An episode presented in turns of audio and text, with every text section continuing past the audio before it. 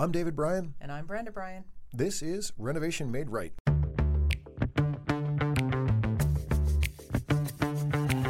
If you're considering a remodeling project now or sometime in the future, Renovation Made Right is your single source to help guide you through getting the project you want and an experience that you'll enjoy. Renovation Made Right tackles topics that range from how to select the right project and contractor, to tips on surviving the remodeling process, to best practices for kitchen and bath design. We have over 30 years of experience in the industry and are owners of the well-established design-build remodeling company Black Dog Builders in Salem and Nashua, New Hampshire. We're sitting down with industry professionals to tap into their experiences and insights so we can equip you with the tools you need to make your own project a success. Welcome back. We are back with another episode of Renovation Made Right. I am Brenda Bryan. And I am David Bryan. It's so good to be here. Always. You are looking radiant, my love. Yes, I am. And humble. Thank you. And humble. So we are excited to jump into a conversation here. And today we're actually going to focus. We've talked in the past about basement finishing, and again, just to put some context in this and time frame, we're in February 2021, so COVID. And it's snowing out. Is it really? It really is, yeah. So COVID continues to be a factor in everyone's lives. Yes, it is. And that certainly has had an impact on basement finishing and where we go with that. So where to put the children? Right. Where do you put the children? Right. And so today we have a guest, and a guest actually that works in one of our companies. So one of the things that we do at our company is do basement finishing, right? And we don't, but we actually have a separate department of our company, separate division of our company that does basement finishing. It's called Total Basement Finishing. Mm-hmm. And today we have one of our designers, Brian Larson, who all he does is meet with clients to finish basement spaces. So he has a unique amount of experience in a very focused area, and we thought it would be fun to have him come on board and spend some time talking about what our listeners could learn and understand if they're thinking about doing a basement. Now, let me back up a little bit because I appreciate the fact that Merrill, our wonderful producer, tells us that we have listeners from all over the place. Which is amazing. Right, which is awesome. So we're very thankful for that. And I also am very much aware of the fact that all over the place includes plenty of places in this country that do not have basements. Use basements, right, exactly. Right? So if you're in one of those places and you really don't need to worry about finishing your basement, you can just skip ahead. Skip ahead. Yeah. Right. I mean, this will be a titillating show. Or send it to a friend. Titillating. Titillating, yes. But... Be that as it may. Because it's titillating. That's what I said. Yeah, you sometimes you crunch your words. Sometimes you don't listen as well. But I'm with Brenda on that one. Yeah, it said tittling. So yeah, that's what I heard. Okay. And I don't think that should be done on a public program. Just saying. Moving on. So I want to go ahead and introduce Brian Larson from Total Basement Finishing. Brian, welcome to our show. Thank you. It's good to be here. We're off to a start that is not unusual, which is where my wife makes fun of me. But that's okay. There's so much to work with, though. Yeah, I'll give you a lot of material. So, Brian, we thought we would we'd jump into a bunch of different kinds of questions around the things that you discover. I mean, what you do is day in and day out is meet with clients who are interested in finishing their basements, right? And work with all the issues around that. So, Brian, you got some questions that are basement related? I do have some questions that are basement related. But really, Brian, tell us a little bit about yourself and how you got into this and what it is you like about your job. Well, I got into this job after I retired, actually, from two different jobs that I had for a while. One was being an administrator in a school district, and the other was being a pastor of a church for 13 years. And so I kind of needed a retirement job, and I found this job and found the company. Your wife was just like, get out of the house? No, it was actually me. My dad retired at 62. I retired from the school district at 58, and... my dad retired, and after 6 months went to my mother, his wife, and said, I can't do this. We have to do something else. So they actually started a business and ran a business till they were in their 80s. So I'm kind of like, I needed a change, but so I took the retirement package and everything, but I just wanted to do something else. And I'm still very active in my church. I'm just not senior pastor anymore. Well, that is exciting. And actually, you're the kind of perfect person that I'd want talking about. I trust you. I would just be like, how could I go wrong? Yeah. So tell me what you like about working with clients and selling basements. So what I really like working with clients is the design aspect of, and I love the fact that my title with our company is not sales. My title is basement finishing specialist. Mm-hmm. And so I get to go in and get to know the client, find out what their needs and wants are, and then help them build a project that truly meets their needs and wants in a cost-effective and beautiful space. Awesome. Yes. And I love that piece of it, is getting to know the clients and meeting their needs. I know that's one of my favorite things too. It's just, you know, figuring out what they want and then solving their problems. So, correct. Yeah, yep. Yeah, that's exciting. So tell me, what kinds of things are people doing in their basements these days? Mainly space for either their home office, place for the kids, mm-hmm. Because the kids are home. In our area, there's still a lot of school districts that are either on hybrid or still fully remote. Mm-hmm. And then the other piece is that a lot of gyms in our area are not open, so a lot of gym space is going in. Right. Yeah, I'll tell you, I know that some of the manufacturers of maybe some of the more well-known equipment, they can't produce their stuff fast enough. Correct. You know? Right. And people are looking to work off the COVID-20, as it were, or the COVID-19, I should say, that people have been putting on in terms of weight. That's a big challenge, right? Yes. Right. So I know for the first 2 months, everybody's like, "Oh, I'll just eat whatever I want, and I'll bake bread every day." And then all of a sudden, people are like, "Wait, I need a home gym." Well, but I even remember in the beginning too, as it first started. Tons of people were just going out for walks, right? Mm-hmm. They were home and going out for walks way more. I think over time, it's also wintertime in our area, a little bit of that is kind of worn off, right? Yep. So as we talk about not only the uses, but so one of the things I think that we want our listeners to be mindful of, and we've talked a little bit about this on air before, is creating space in a basement.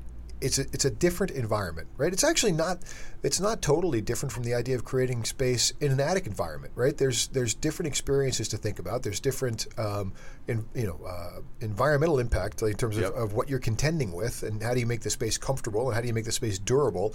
What are some of the things that that your clients you talk with them about that they need to learn or understand that are unique to the one, you know? If they didn't call you to put a room addition on the outside of their house, they're talking to you about a basement space. That probably brings with it some different conversations. What are the things that you tackle in that conversation? One of the big things is the whole concept of moisture in a basement, because in a basement you have either a fieldstone foundation, a poured foundation, or a concrete block foundation. Those are kind of the main ones in our area. And the reality of it is that moisture wants to go from cold to warm and from moist to the dry, so therefore the moisture on the outside of the walls is always trying to get on the inside mm-hmm. of the walls, and so it's not necessarily, you don't see water coming through your walls. Hopefully, if you do, that needs to be taken care of first, but there is just the moisture, there's the vapor that is just constantly leaking through the concrete into the space. And so you have to mitigate that and make sure you have products that when that moisture comes through, if you do the old-fashioned concept that a lot of people are still doing of wood and sheetrock, and you're putting it up against the foundation, when the moisture comes through that wall, it hits the back of the wallboard and condensates on the paper, and then therefore now you have moisture, you have food source, and you have the right temperature for mold and mildew growth, mm-hmm. and we often see that in a basement.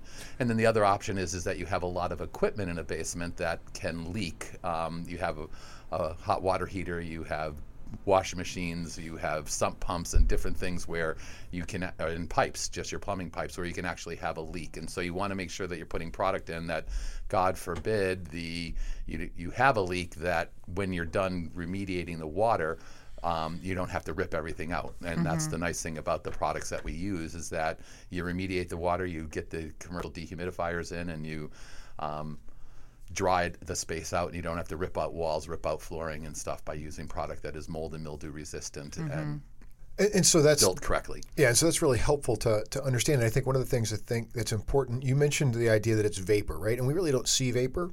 Vapor is really kind of subtle in how it presents itself. Yep. And so you might have people that walk into their basement space and think, well, it feels perfectly fine, right. And I don't see any water, so what's the big deal, right?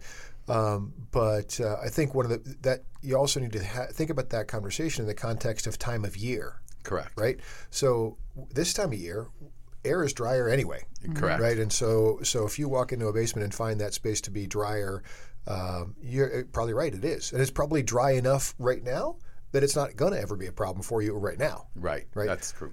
But you fast forward to the to the middle of the summer, it's a completely different situation, right? Correct. And you also mentioned something, I think, that you said, people can see if the right environment is created between temperature and moisture and food source to allow mold mildew to proliferate, you can see it. But the interesting thing is, many times you don't see it, right? Many times that activity is happening behind the sheetrock. Right. It doesn't ever make its way to the front of the sheetrock, but you got that little bit of funk in the air, yep. Right? Who hasn't? Like I can remember as a kid playing, my neighbor's basement, and just thinking, okay, well, we're going down the basement. That funky smell is just what it is, right? Yep. It's just what the basement smells like. The basement smells musty. That's a basement. Yeah, right. That's exactly right. And so you almost kind of get programmed to be like, okay, that's okay. I guess every basement smells musty, right? Yes, and it doesn't have to. That's a good thing. Right. The right materials and the right processes, and you can have a basement that smells exactly like the fresh air outdoors. Mm-hmm. Okay. So what are the right materials and the right processes to do that? So the key thing is making sure that you have a good air purification, dehumidification system. Once you start closing up the space and you stop that vapor that comes through the wall from going through your floorboards and into your space and out the attic, and that's part of the way your basement just naturally dries out over time. Yep.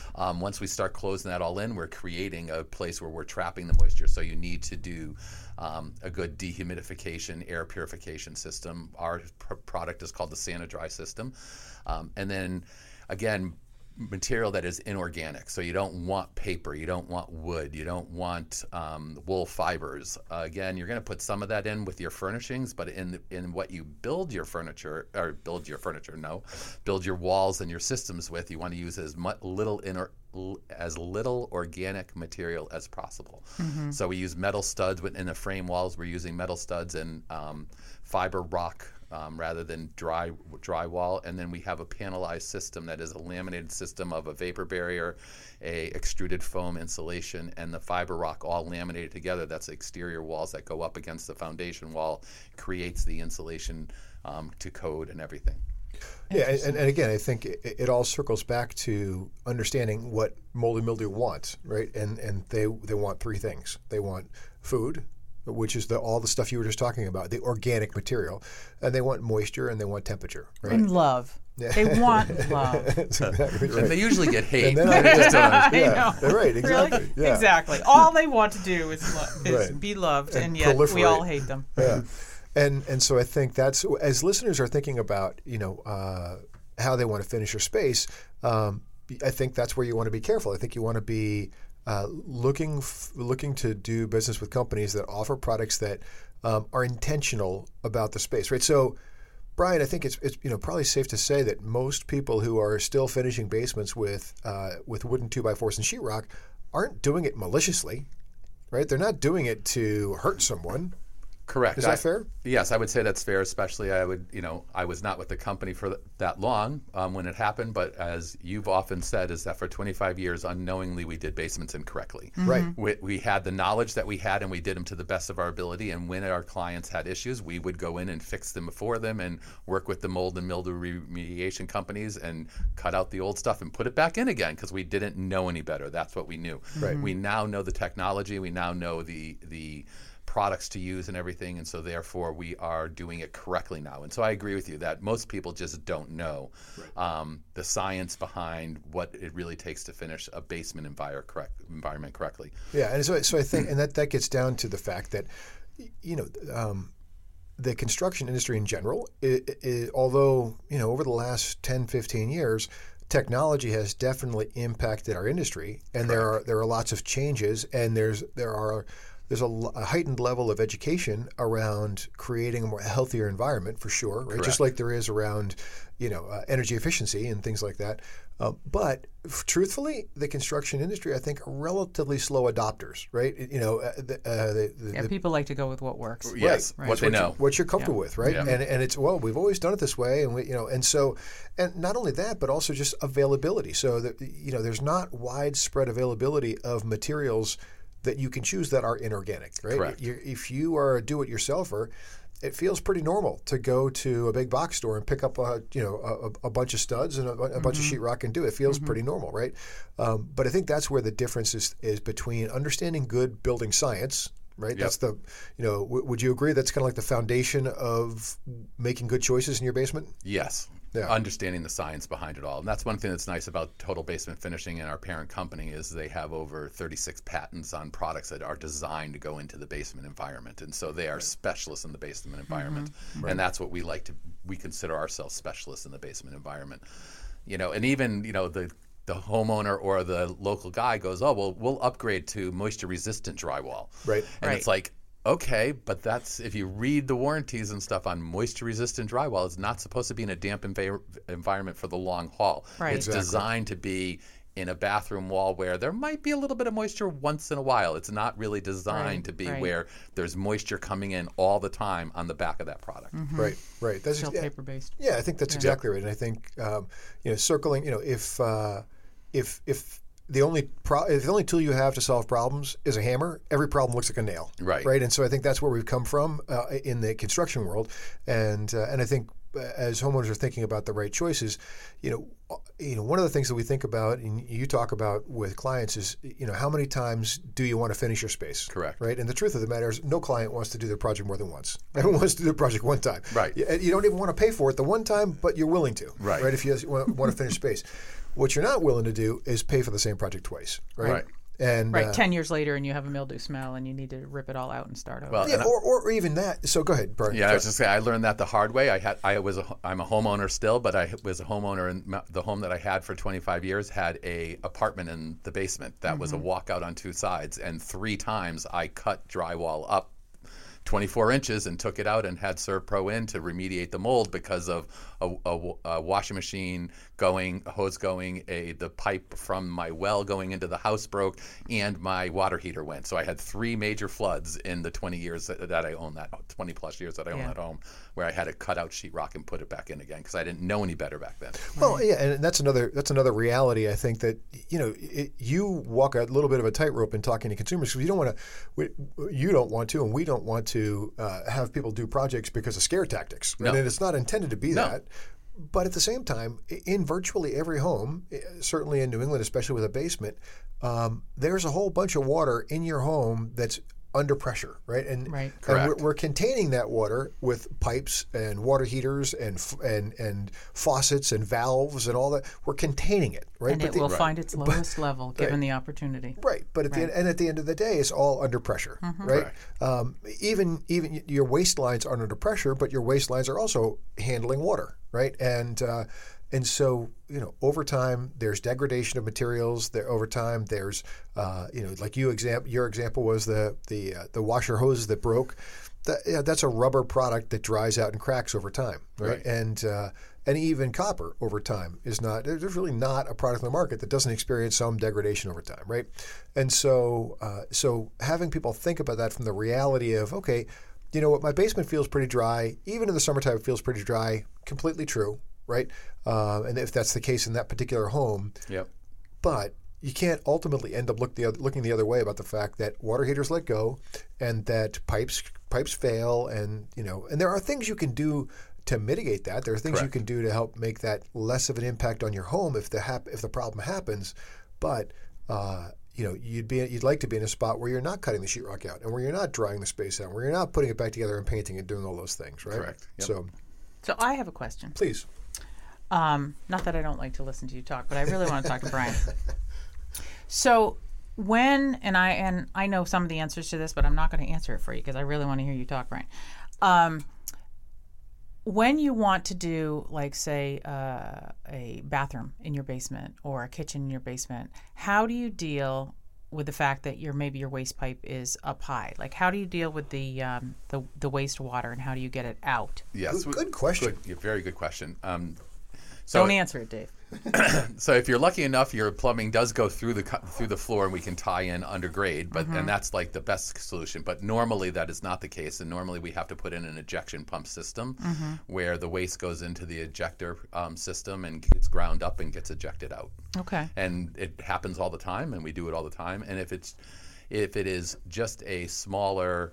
Like just a bar area with a wet bar, then there's a smaller version of that that's just an ejector pump that goes under that's smaller under the sink and does the same thing. Okay. So, but if you had, say, you know, you had a, if you had an apartment mm-hmm. in your basement, you had a kitchen and a bathroom down there and a shower, then you would need a larger ejection pump system. Yes. Okay. All right. Yep. We do that all the time mm-hmm. in our company and in what does that do in terms of costs? Like what kinds of? I mean, obviously, if you're doing a kitchen and bath, and like you know, there's a lot more material costs over. But if you have to worry about like how to get wastewater out of a system, what kind of ranges are we seeing in people doing basements? I'm just curious what kind of investments people are getting into.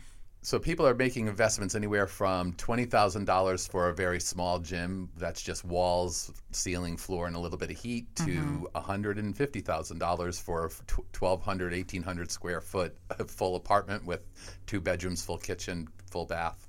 Well, that's pretty cheap, though, if you were like, you know, right? If you're looking for an in-law place, right? If you compare that to the cost per square foot for building an addition or building out, it's dramatically less expensive, right? Yeah. And, you know, but there, and so Brian can tell us too that there are, you know, unique considerations we have to think about from a safety perspective when you're also building sleeping quarters. Correct. You have to have a separate egress from every single sleeping quarters, and that's the same case of when you're building up too.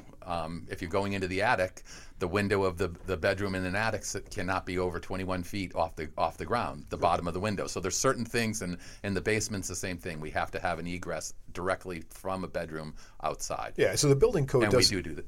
Yeah. I'm sorry. Go ahead. And we do that all the time too. We can make those egresses and make them functional, make them beautiful. How do you do that? Make them safe. I want more details. So we dig out the outside of the foundation. We bring it down to the right level. We cut the concrete out. We put in a window that gives us the correct egress out. It's usually about a 4 by 4 foot slider window. Mm-hmm. And then on the outside of the wall, we put in a window well that has a ladder built into it with a glass canopy over, so it lets lots of daylight in. It gives you, and it's beautiful. And then there's crushed stone on the bottom, so any water that does come in gets mitigated out of that window well. Cool. So it doesn't come in. So you get the feeling of not being in a basement quite so much, right? Correct. So because you get natural light, and I know that's the biggest issue for people. And the building code does a couple different things. The building code, the very, very first thing the building code is all about is life safety, right? And so the life safety, you don't get a hall pass with the building code just because you're doing it below grade, right? The same life safety issues apply.